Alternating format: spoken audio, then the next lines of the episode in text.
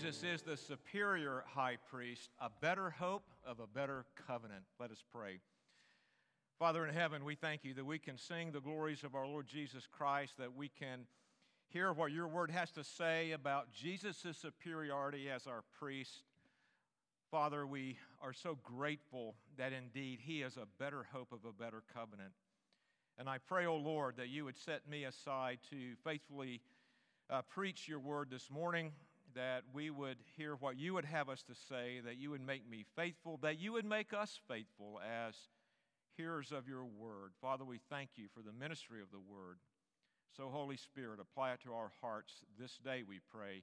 In Jesus' name, amen. Take your Bibles, turn to Hebrews chapter 7. We'll read verses 15 through 28 as we think about Jesus' superiority as our high priest. This becomes even more evident when another priest arises in the likeness of Melchizedek, who has become a priest not on the basis of a legal requirement concerning bodily descent, but by the power of an indestructible life. For it is witnessed of him, You are a priest forever, after the order of Melchizedek. For on the one hand, a former commandment is set aside because of its weakness and uselessness, for the law made nothing perfect. But on the other hand, a better hope is introduced, through which we draw near to God. And it was not without an oath, for those who formerly became priests were made such without an oath. But this one was made a priest with an oath by the one who said to him, The Lord has sworn and will not change his mind. You are a priest forever. This makes Jesus the guarantor of a better covenant. The former priests were many in number because they were prevented by death from continuing in office. But he holds his priesthood permanently because he continues forever.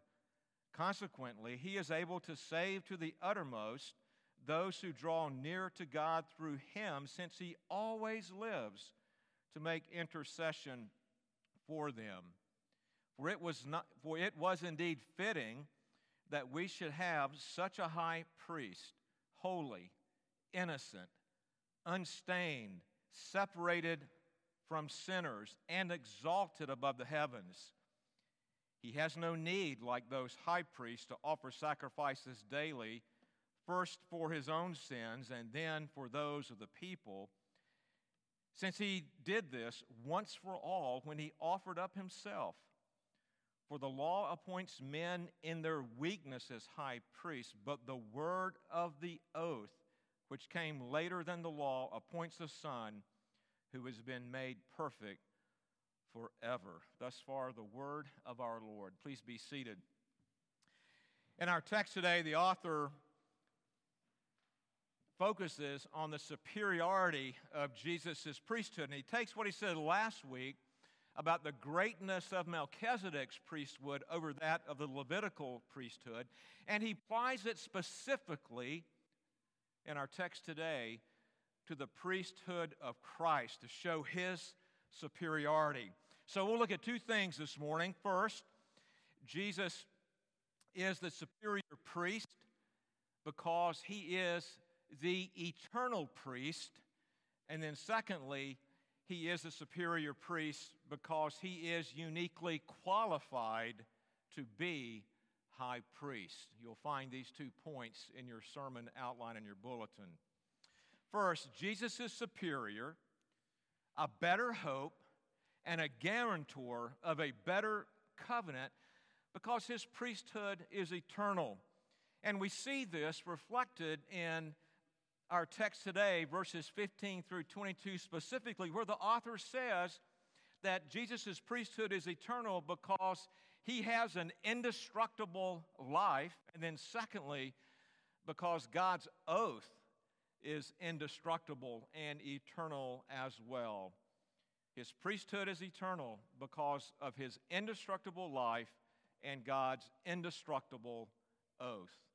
The author begins in verse 15 with this statement this becomes even more evident. Of course, the this, that first word in that verse, causes us to think of what he just said in verses 11 through 14. We considered this last week. the author emphasized that the Levitical priesthood was under the law. And the law required a succession of priests, and that each priest was to be a descendant, to have human lineage from Levi.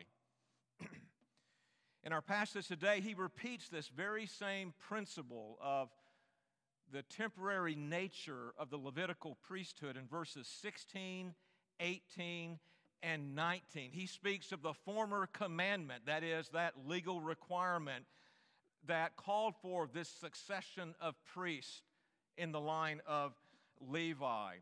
That that former commandment was, was set aside. The text tells us in verses 18 and 19 because it was weak and it was useless. It was not designed to, nor ever competent for God's people being able to draw near to Him. You see this in verse 19. Jesus' priesthood, therefore, is superior and thus a better hope because it's not based on a legal requirement, but rather it's based on His indestructible life. Verse 16. Earlier in the series of Hebrews, we read from chapter 2 and verse 17. Let me read it again for us. Speaking of Christ, therefore he had to be made like his brothers in every respect, so that he might become a merciful and faithful high priest in the service of God to make propitiation for the sins of the people. Our Lord took a full human nature at the incarnation, a human nature that was sinless, in order to make propitiation for our sins. And he made propitiations for our sins by dying on a cross. And he was taken down from that cross, and his body was buried in a tomb. But death and the grave did not conquer him. He victoriously was raised from the grave. And his resurrection proves that his life is indestructible. He is the eternal high priest. His ascension proves that he victoriously fulfilled his mission as both Redeemer and high priest. Thus, the author again appeals to Psalm 110 in verse 4, in the first part of verse 4, the psalm that Jeff read earlier is quoted in verse 17. You are, Christ is, priest forever after the order of Melchizedek. Let me suggest an application of this text for us today. And let me ask this question in doing so Do you have any needs? Do I have any needs? Do you struggle? Do I struggle? Do, do we struggle with anxiety, fear, guilt, anger, worry, disappointment, bondage to sin, and the list can go on? Do you have any struggles? Do you have any needs? Hebrews gives us really good, great hope. Good, great news. Jesus is a better hope because Jesus is a forever high priest. He is eternal. For this reason, in Hebrews chapter 4 and verse 16 that we studied some weeks ago, let us then with confidence draw near to the throne of grace that we may receive mercy and find grace to help in time of need. Embrace a better hope. Our forever great high priest, embrace him a better hope by faith. He has the grace that we so desperately need to meet all of our needs. And He loves to pour out His grace and mercy on those who are in His kingdom. He loves to pour out that grace and mercy, and He does so plenteously. Receive the grace that is ever present for you in your time of need.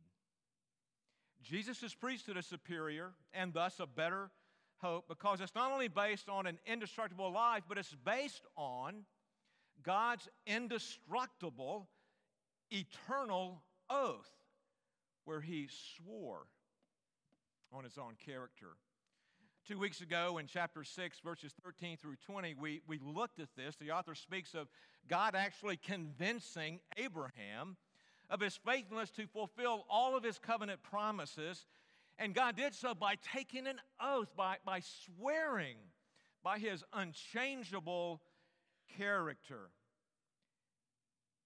And the one example of God's unchangeable character that is given by the author is God cannot lie. And so in chapter 8 and verse 17, we read So when God desired to show more convincingly to the heirs of the promise the unchangeable character of his purpose, he guaranteed it with an oath. And now the author encourages believers that Jesus' priesthood is, is a better hope because God took an oath. He swore by his own unchangeable character to provide Jesus as a high priest forever. Again, Psalm 110 and verse 4 is quoted in our text today. The Lord has sworn and will not change his mind. You are a priest forever after the order of Melchizedek. Another application, and here it is. We need to take God at his word. In the valley of need, we may be overcome with despair, so overcome with despair that we're tempted to doubt Jesus is our eternal high priest who invites us to come boldly to his throne of grace anytime, in every time, with every need. Have you ever been so burdened that you doubted that? In this place, we must endeavor to take God at His word. And as we come along others who are so burdened, may we have the compassion and the discernment to come alongside them in their place of despair, to bear their burden by reminding them of the truth the very truth they may have trouble grasping themselves in their despair. And that truth is this Jesus, as our great high priest, is a better hope. For his life is indestructible, he is eternal, he is forever our high priest, and God has taken an oath on his own character to provide him for us. Dear brother and sister, live in and under a better hope by faith, being assured by Jesus' indestructible life and God's indestructible oath that He is indeed our priest forever at the right hand of the Father. Never doubt. He invites us to come boldly to the throne of grace at every time, and especially in our time of need. Now, the implication of Jesus' superiority as a great high priest is given in verse 22. And it's based on the fact that Jesus' superiority is based on his indestructible life and God's indestructible oath to provide a priest. And the text in verse 22 says, because of this, makes Jesus the guarantor of a better covenant. Might be interesting to you to know that this is the first reference to covenant in the letter to the Hebrews.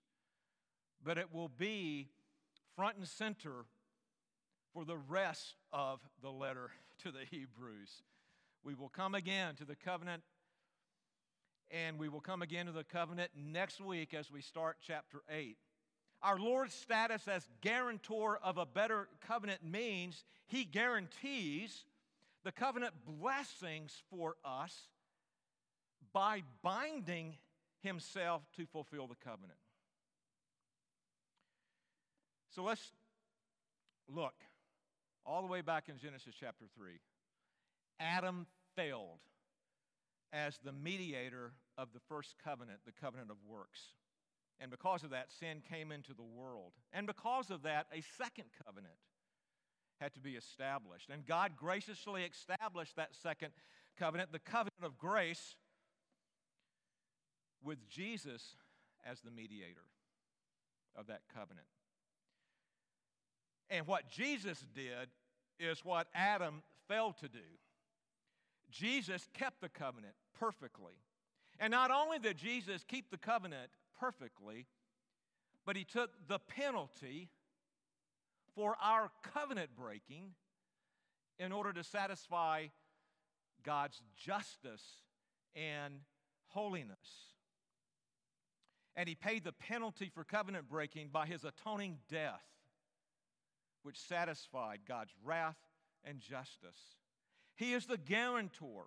By keeping the covenant, he guarantees it by his own obedience, by keeping the covenant for us, and he is the guarantor by suffering the penalty for our covenant breaking. Propitiation. He made propitiation. He paid for our covenant breaking and freed us from guilt because he satisfied God's justice and wrath. Now, here's the point I want to make we enjoy the blessings of the covenant because of one reason and one reason only. Jesus bound himself as the guarantor of the covenant of graces on the merits of his redeeming work. And here's an application for us Jesus, as the guarantor of a better covenant, must be, is, has to be the ground and grounds for our assurance. Our assurance that all the covenant blessings are ours in Christ Jesus. When we lack assurance, and have you ever lacked assurance? Don't be afraid to admit it. You're not that much different than I am. And I've gone through times of struggling with, you know, Lord, I've committed this sin. Mm, what is it? Uh, 909, no, 1,000 times. And you say you still forgive me?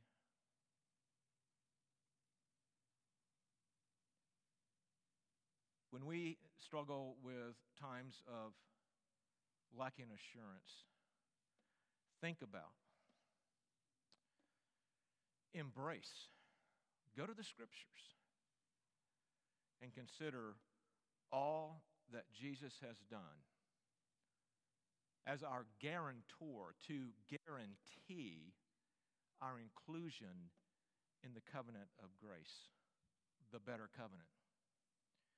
Think about all that Jesus has done that we would be declared justified justified on the merit of his death that pardons the guilt of our sin, on the merits of his perfect covenant keeping, his perfect righteousness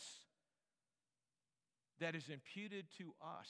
Even as Christ has taken our sin, he gives us his righteousness, whereby God declares us justified through the gift of faith. Think about this your, my merits and our demerits do not gain us interest in or keep us from entering in the covenant of grace. Why? Because it's solely based on the merits of Christ. He is our guarantor. He guarantees. He has bound himself that we will be included in the covenant forever. His love will never let us go. Jesus binds himself to keep that promise. Now, let me ask you a question. Does that encourage you today?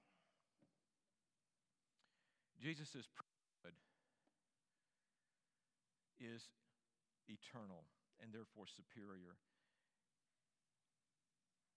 His life and God's oath are indestructible and eternal. For these reasons, Jesus ensures our interest, our participation in the covenant by binding himself as the guarantor. Truly, Jesus' priesthood is superior, a better hope of a better covenant. And now the second point Jesus is superior, better hope, and a guarantor of a better covenant because he is the unqualified high priest who is able to save sinners to the uttermost. In verses 23 and 28, the author speaks of the Levitical priesthood being temporary. It, the features of that temporary priesthood many priests, all descended from Levi, who were prevented from continuing in their office because of one thing physical death. Verse 23. Thus, the author argues mortal priests were appointed in their weakness. That is, they were sinful men who would die and need to be succeeded by another priest. But Jesus holds his priesthood, verse 24, permanently. He was not subject to the legal requirement of the law. He was appointed based on an eternal oath promising that he would be a priest forever. He conquered death. He is eternal, having an indestructible life. Jesus' permanent priesthood makes him uniquely qualified as a priest who continually intercedes on behalf of God's people. The Epistle of John helps us understand Jesus' work of continually making intercession for us. So take your Bibles and turn to 1 John chapter 2 verses 1 through 2. 1 John chapter 2 verses 1 through 2. Let me read it for us. My little children, I am writing these things to you so that you may not sin.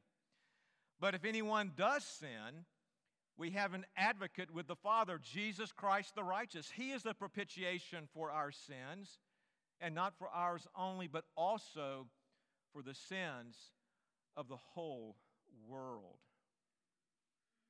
The term advocate here is a translation of the Greek word that you may be familiar with, paraclete, that is often referring to the work of the, the, Holy Spirit. But when paraclete is used of Christ, it's always translated advocate. A lawyer, a mediator, John teaches that, that Jesus is at the right hand of the Father in heaven, the throne of grace. Chapter 4, verses 16 through 18. And there he is continually interceding, advocating for God's people, continually making intercession for us. Verse 25. He advocates by pleading before the bar of God's justice, Jesus saying, Father, my shed blood expiates, washes away, removes the guilt of their sin. And my finished work on the, Christ, on the cross on their behalf satisfies your justice. I have taken, Jesus would say, God, your wrath due to them, I've taken that and I've satisfied it in full. Jesus would say, My perfect righteousness, my covenant keeping is theirs. You receive them by virtue of my righteousness. Why? Because it has been imputed to them, it has been credited to them through faith, and you've declared it so. Father, I have done everything necessary as the propitiation for their sin, as the guarantor and surety of their inclusion in the covenant of grace, the better covenant. On my merit, Father, forgive them. Every time we confess sin, think of being before the bar of God's justice and Jesus pleading for our forgiveness. Our guilt and shame as application often move us to cover up our sin. We hide it from others. We often do everything we can to hide it from ourselves. When we discover the depth of our sin, it's often hard to admit it. It's really hard to own it. And it can be, it can be very difficult to actually confess it. And the first thing I want us to see in light of what we've, we've just considered with Jesus continually making intercession for us as our advocate is that God is really serious about sin. He doesn't overlook it, He doesn't grade on a curve. The fact that our advocate had to die on a cross and his body put in the grave should clearly show that, that, that God demands sin be dealt with. He demands that his wrath be appeased. He demands that his justice be satisfied. And Jesus has done that for us.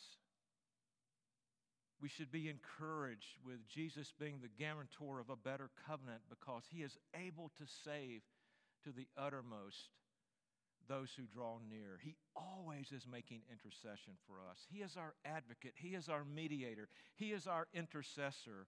We, we draw near to the throne of grace with our sin, with our brokenness, with our despair.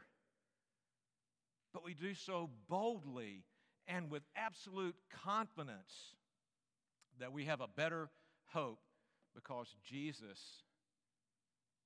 is the guarantor of a better covenant because Jesus is our advocate who pleads his case for our forgiveness and our inclusion in the covenant of grace.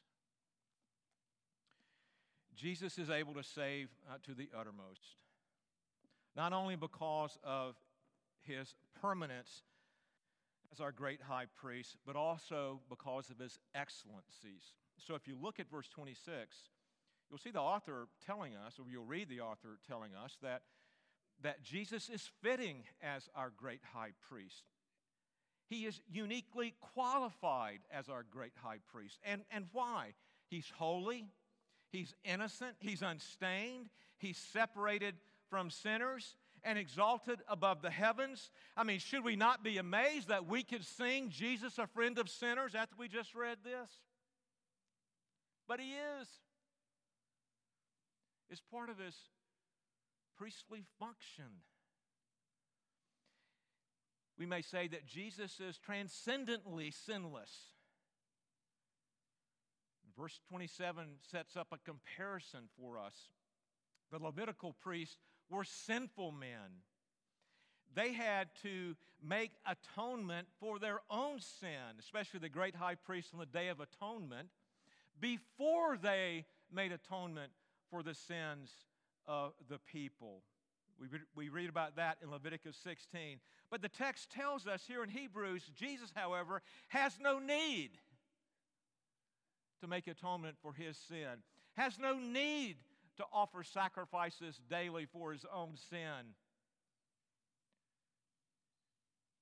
He has no need for these daily sacrifices to atone for his people's sin.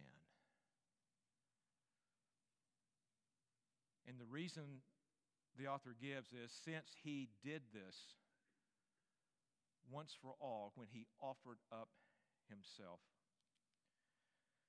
Truly, Jesus is uniquely qualified as a high priest. He's superior.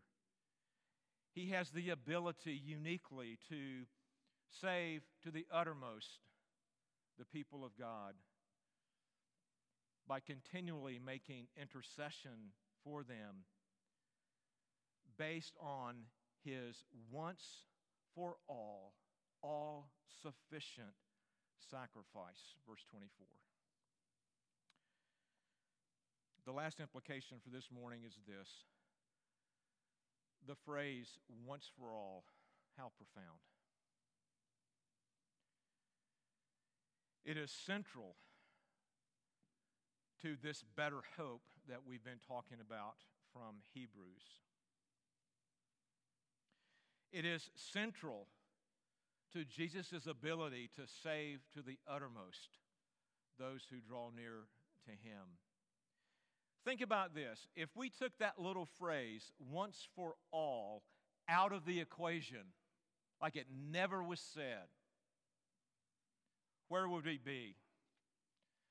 Let me tell you where we would be, in my judgment. We would be burdened and enslaved under something like the Levitical priesthood depending on sinful men that had to make atonement for their own sin before they could go in and make atonement for our sin, who would have to sacrifice animal upon animal, time after time, day after day, year after year. The flow of blood, we simply would not be able to measure. It would be so much. That's where we would be. And where else we would be? We would still be in our sin. So I would submit to you that this little phrase, once for all, is central to our understanding of the superiority of Jesus, our high priest, a better hope, the guarantor of a better covenant. Praise be to God that we have an interest in the covenant of grace on the merits of Christ and his atoning work once for all. No more animal sacrifices. No more letting of blood. No more wondering if we've done enough.